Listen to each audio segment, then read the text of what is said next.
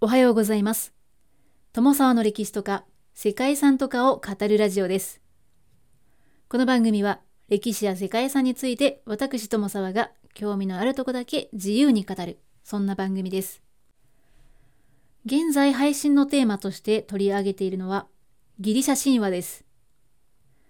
ギリシャやイタリアなど世界遺産の宝庫でもある地中海周辺の世界遺産にはギリシャ神話と関わりがあるものがあります。今回はギリシャ神話の気になるところと、それにまつわる世界遺産のお話をしていこう。そんなシリーズとなっております。今回収録の台本を作るにあたって参考にしているのが、島崎進さんの著書、眠れなくなるほど面白いギリシャ神話という日本文芸社さんから出版されている本です。そしてこのシリーズはですね、全6回でお送りしております。第1回目にはギリシャ神話の概要をお話ししています。そして3回目までにはギリシャ神話に登場するキャラクターであったり、その存在について、代表的な神話を交えながら世界遺産とともにご紹介しています。ですので、ギリシャ神話のことをあまりわからないなという方で、前回までの収録まだ聞いていないよという方は、まあ、特に1回目の、えー、イメージをね、聞いていただいてからの方が、より理解が進むかな、なんていうふうにも思います。で、2回目では、ギリシャ神話最強の神ゼウス、最強の英雄ヘラクレス、そして3回目の収録では、神以外の存在と怪物、テュポンにまつわる神話をご紹介してきました。そしてですね、本日第4回目となります今日はギリシャ神話の舞台となったのはどこなのか？というお話をしたいと思います。はい、まあ、すでにですね、神話の物語とともにその神話にまつわる世界遺産というのもいくつか紹介してきております。その舞台はギリシャやイタリアの南部だったというところなんですけれども、どうでしょう？あギリシャ神話と聞くとですね、まあ私も最初はそうだったんですけど、やっぱりギリシャという国の神話なんだろうななんていうふうにね、イメージをしていたんですけれども、うん、やっぱり知れば知るほどね、こう特に世界遺産を知る中で、あ、こんなところにまでギリシャ神話ということで、かなり広範囲にわたるものだったんだなっていうのが、だんだん分かってきました。そんなギリシャ神話の舞台は、現在のギリシャ共和国やエーゲ海、え、そしてここまで紹介してきたイタリアの南部にはとどまらず、地中海の沿岸であるトルコであったり、アフリカ大陸のエチオピアなどもね、登場するんですね。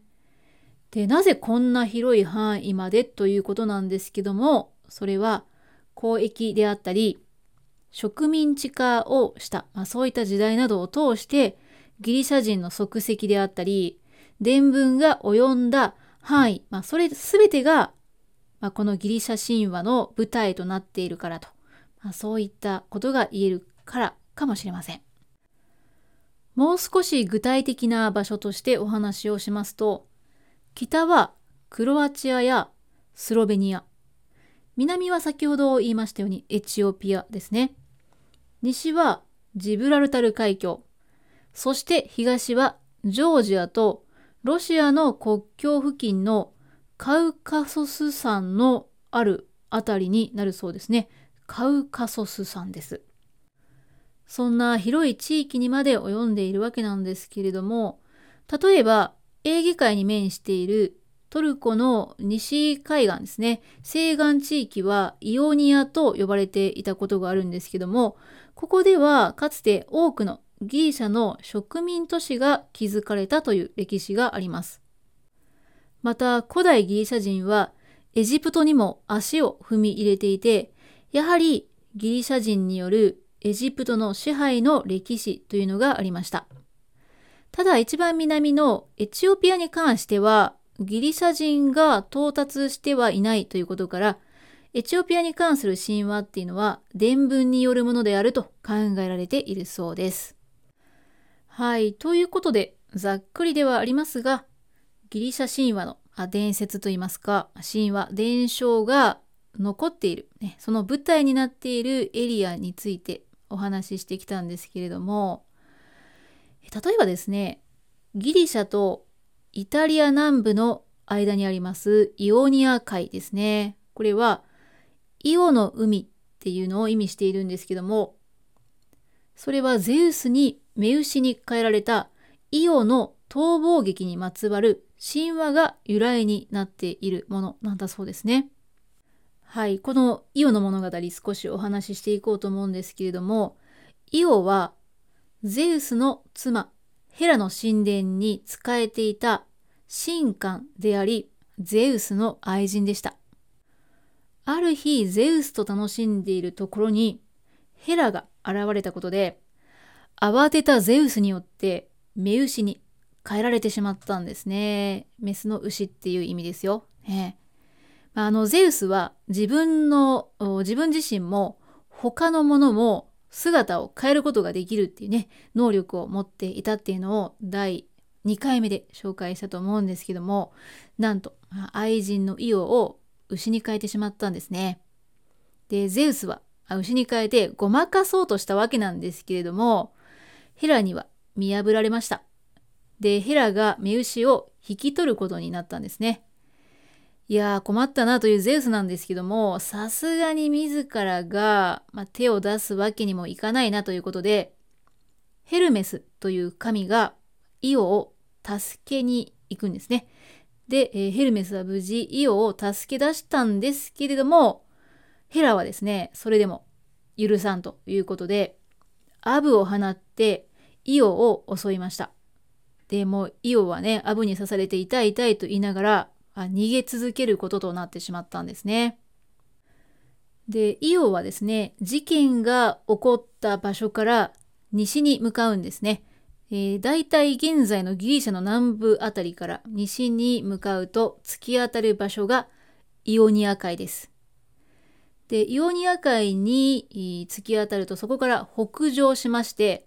バルカン山脈に突き当たるあたりで、今度は東に方向を変えるんですね。そしてカウカソス山に到達しました。うんえー、東の端ですね。カウカソス山。で、その東進の際にヨーロッパとアジアの境であるボスポラス海峡を渡ります。ね、あのトルコがあるとこですね。ちょうどトルコのイスタンブールにね、ボスポラス海峡ありますけれども、はい、実はですねこのボスポラスというのは牛の図書という意味だそうですね。牛が、まあ、渡るっていうことですね,、うん、ねこれもギリシャ神話にゆかりがあったということなんですね。で、えー、カウカソス山先ほどもお話ししたようにギリシャ神話の東端、あ、一番東にあたる場所ですね。でイオはそこでプロメテウスという神に会います。で、プロメテウスからエジプトに向かうように言われました。はい、このプロメテウスなんですけども、ティタン親族の神で、この方、ゼウスからダメだって言われたのに、火を盗んで、火ですね、あの燃える火ですね、火を盗んで人間に渡したっていうことから、怒ったゼウスにカウカソスの絶壁に鎖でつながれて、わしに内臓をついばまれるそんな苦しみを受けたっていう物語がある、まあ、そんな人物ですね。イオはこのプロメテウスの教示に従ってエジプトに到達したんですけどもエジプトに到達したあたりでまたヘルメスと合流してやっとここでアブが駆除されました。そして変身も解除されたんですね。はい、まあ、そんなお話です。まさに神話の舞台を駆け巡ったというね、イオなんですけども、まあね、不倫の代償は重かったということですけども、イオニア海だったり、ボスポラス海峡とですね、現在までその神話の痕跡を残しているということですね。まあ、いいか悪いかは置いといて、まあ、そんな神話がね、えー、残っていて、私たちも目やまあ、耳にすることがあったりするわけですね。ちなみにこの物語に登場したヘルメスとプロメテウスですね。このお二方はギリシャ神話では物語を展開させていくトリックスター的な存在なんだそうです。神や自然界の秩序を破るといういたずら好きな面があるんですけれども善と悪破壊と生産そして賢者と偶者などですね。異なる二面性を持つっていうのが特徴なんだそうです。そして、まあ、この2人が登場すると何か大変なことが起こる。そんな存在なのだそうです。はい。まあこれがねギリシャ神話の舞台となるエリアを割とね、広く網羅している神話かなと思うんですけど、もう一つ、ね、神話お話ししたいなと思います。はい、それがですね、今回のこのギリシャ神話に見る世界遺産の第2回目で紹介しているヘラクレスにまつわる神話に登場したアポロンの神託のお話です。はい。アポロンの神託のお話ですね。最強の英雄と言われたヘラクレスはゼウスの浮気でできた子だったんですけどもそのためやっぱりですねヘラからの攻撃の対象となったんですね。そしてヘラの呪いにかかってしまったヘラクレスがその呪いを解くための方策を得たのがアポロンからの神託だったんですね。でアポロンは神託の神です。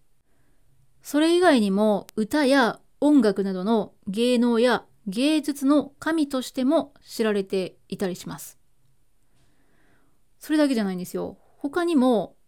ホメロスが書いたイリアスの中ではギリシャ兵を次々と倒した東野の神とされています。はい。弓矢がすごい得意だっていうことですね。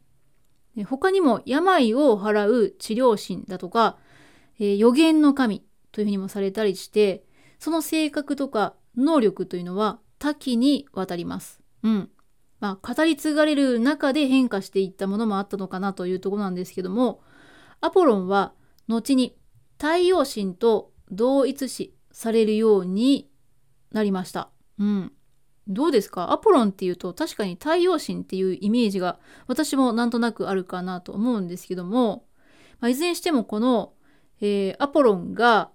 信託を人々に信託を与えるというデルフォイの神殿っていうところがあるんですけども、まあ、このデルフォイの神殿で与える信託っていうのが古代ギリシャ人の生活を規定していったっていうふうにも言われるようになる、まあ、それぐらいアポロンというのは重要な存在となっていくわけですね。であのこのデルフォイの神殿ですね。デルフォイの神殿って何かっていうと、まさにね世界遺産に登録されている神殿だったりします。はい。世界遺産名はデルフォイの考古遺跡というふうにね、言われる、そんな世界遺産なんですね。デルフォイはギリシャ中部のパルナッソス山の西南麓に位置しております。ねえー、まあ、南西に位置しているということで、デルフォイはアポロンが信託を始めた場所だっていうふうに言われているところなんですね。伝説によるとギリシャの最高神であるゼウスが世界の中心を定めるために世界の両端から2羽のワシを放ってその2羽が出会ったのがパルナッソス山の麓だったということですね。パルナッソス山あたりで世界の端と端から放ったわしが出会った。うん、だからここデルフィーに世界のへそを示す聖なる石オンパロスを設置したそうです。だからここは世界の中心だっていうのがね決まったということですね。まあ、こんなこともあって古来から礼拝の地として崇められていた場所だったんですけども紀元前12世紀からは神を祀る場所となるんですね。現在見られるデルフォイの遺跡はアポロン神殿を中心とする神域とプロナオスというね競技場からなるそうです。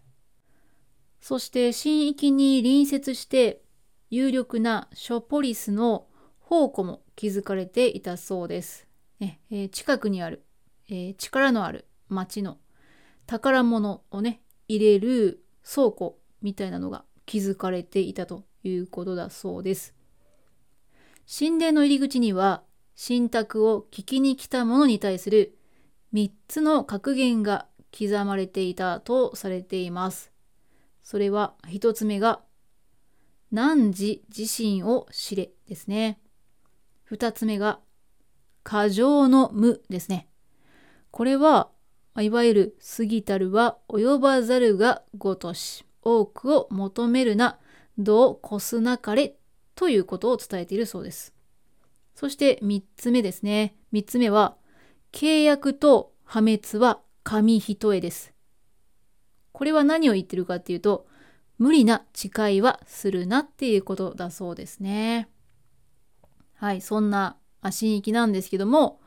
多くの都市国家の要人たちがこの場所を訪れて、政治の指針となる信託を求めたそうです。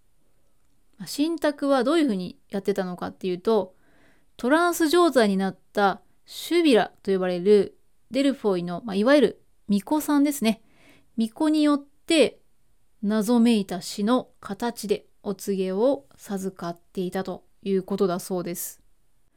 そんな信託は神の意志として古代ギリシャの人々に尊重されて諸都市の政策決定などにも影響を与えていたと言われています。時には賄賂を使ってデルフォイの信託を左右する一種の情報戦なんかもあったっていうふうに言われているそうです。うん、まあ、信託ってちょっと眉唾ものなんじゃないかななんていうふうにね、思ってしまうんですけれども、ペルシャ戦争の中でもどうやって戦えばいいのかっていうその方法が尋ねられたということがあるそうで、その下された信託が木の壁を作るべしというものだったので、ん？木の壁？あ、船か。ということでね、木の壁が船であると解釈されて、軍の船を作ってペルシャ軍と戦うと圧倒的な、それまでのね、圧倒的な不利を覆して、奇跡的な勝利を収めたなんていう話もあるそうです。これは紀元前480年のサラミス海戦のお話だそうですね。はい、これ以外にもですね、このデルフォイの信託には数多くの伝説が残されているということで、まあ、ちょっと今日は全部紹介はしないんですけども、興味があればぜひ調べてみてください。その後ですね、ギリシャの政治的な地位の低下であったり、伝統的な宗教がだんだん衰えていったということで、それとともにキリスト教の流星を待たずしてデルフォイの信託自体はその地位も失っていったということですね。だんだん重要視する人がいなくなったということだそうです。はい、現在のデルフォイ自体はアテネから日帰りで訪れることができるそんな場所だそうですね。そして今日最後にですね少し先ほどまでお話ししておりました信託の神アポロンの話もしておこうかなと思います。アポロンは、まあ、いろんなキャラクターがあるよっていう話をしたんですけども、文武両道で古代ギリシャにおける青年の理想なんていうふうに言われるそうですね。ただ、実は、すごく短気で、自分の気分を害したものに対しては、残酷な報いを与える。そんな性格っていうかね、そんな一面もあったそうですね。で、有名な話としては、ロバの耳にされたというミダス王の話があります。アポロンは笛を奏でるのを得意としていましたね。笛吹くの得意だった。そしてもう一人、笛を得意とする牧畜の神、パンとね、技比べをしたんですね。どっちがうまいか。で、まあ、これなかなかね、二人で競ってもなっていうことで、複数の立会人による審査を行ったわけです。で、結果アポロンは圧勝したんですけど、その中で唯一、いや、パンの方が良かったよって言って、パンに軍配をあげたのが、その時、人間の代表として参加していたプリュギアの王、ミダスさんだったんですね。えミダス王だけが、いや、パンがいいよっていうふうにね、言ったんですよ。これに腹を立てたアポロンは、いや、ちょっと待てよと。めちゃくちゃムカついてるけど、これで怒りに任せて罰を与えたら、ちょっとかっこつかないなということで、優雅な曲を聴き分けられないというね、理由をつけて、ミダスの耳をロバの耳に変えてしまったんですよね。はい、ね。王様の耳がロバの耳になるっていうお話ですよ。それがあのイソップ童話にあります王様の耳はロバの耳で、ね、語り継がれる物語です。あのお話実はこのミダス王の後日談だったそうですね。で、このプリュギア王国というのは現在のトルコの中西部にあった王国だそうです。イソップ童話の中ではこのミダス王はロバの耳を隠してたんですけども理髪師によってばらされてしまうんですね。でみんなにこのロバの耳が知られてしまうということで、えー、その王様はですね知られてしまった時にこの大きな耳はみんなの意見をよく聞くためにあるんだよっていうふうに正直に話したということですね。で王様は秘密を叫んだこの理髪師をね殺してしまおうかなというふうにも思ったんですけどもあの時アポロンも自分を殺さなかったなということで、まあ、この王様も床屋さんね理髪師を許してあげたっていうことだそうです。でその後アポロンがそのねミダス王の姿を見てうんお前なかなかやるなとお前のその寛大な心に感銘を受けたから、お前の耳を元に戻してやろう。ということでね、王様の耳も元に戻ったっていうお話なんですよ。はい。どうですか？皆さんの知っているイソップ童話の王様の耳はロバの耳の物語だったでしょうか？童話的なものって徐々にね伝わるうちに形が変わったりいろんな大人の事情でね子供に伝える物語としてちょっとなっていうので手を加えられたりっていうのは結構あるんですよね。でこのイソップ童話ですねイソップ物語も形を変えて伝わってきたのでもしかしたらねいや自分の知ってる結末とは違うなっていうふうに思われる方もねいらっしゃるんじゃないかなと思います。ですがこの王様の耳はロバの耳の話はそんなギリシャ神話が元になったお話だったそうです。さらにちなみになんですけど、アポロンとフエの勝負をした牧畜の神パンなんですけど、彼もすごい短気で、特に寝起きがひどかったそうですね。昼寝が大好きだったパンは、それを邪魔された時に、報復として大音響を鳴らして周りの人々を慌てさせていたそうです。で、英語で恐怖とか狼狽することを意味するパニックっていうのは、このパンが語源となっているそうですよ。パニックね。うん。だそうです。はい。ね、本当ギリシャ神話ってこう何気ないところにもね、その影響力っていうのがね、あるなといや見せつけてくるなっていうふうに感じますね。子供の頃に馴染みのあった童話であったりねまあ何気なく使うパニックなんていう言葉にもね実はギリシャ神話が関係があったということでねこういうのってねたくさんあるんじゃないかなというふうに思いますね。うん、どうでしょうかアポロンのイメージもねもしかしたら少し変わったなという方もいらっしゃるかもしれませんね。はいということで今日はギリシャ神話の舞台のお話であったり、まあ、それにまつわる神話のお話を少しさせていただきました。はい。そして次回はですね、どうでしょう？舞台があるということは、ギリシャ神話っていうのは歴史上実際に起こったことなんですか？はい。そんなお話をしようと思います。お時間がありましたら、また遊びに来てください。ということで本日も最後までお聴きいただきましてありがとうございます。では皆様、素敵な一日をお過ごしください。友沢でした。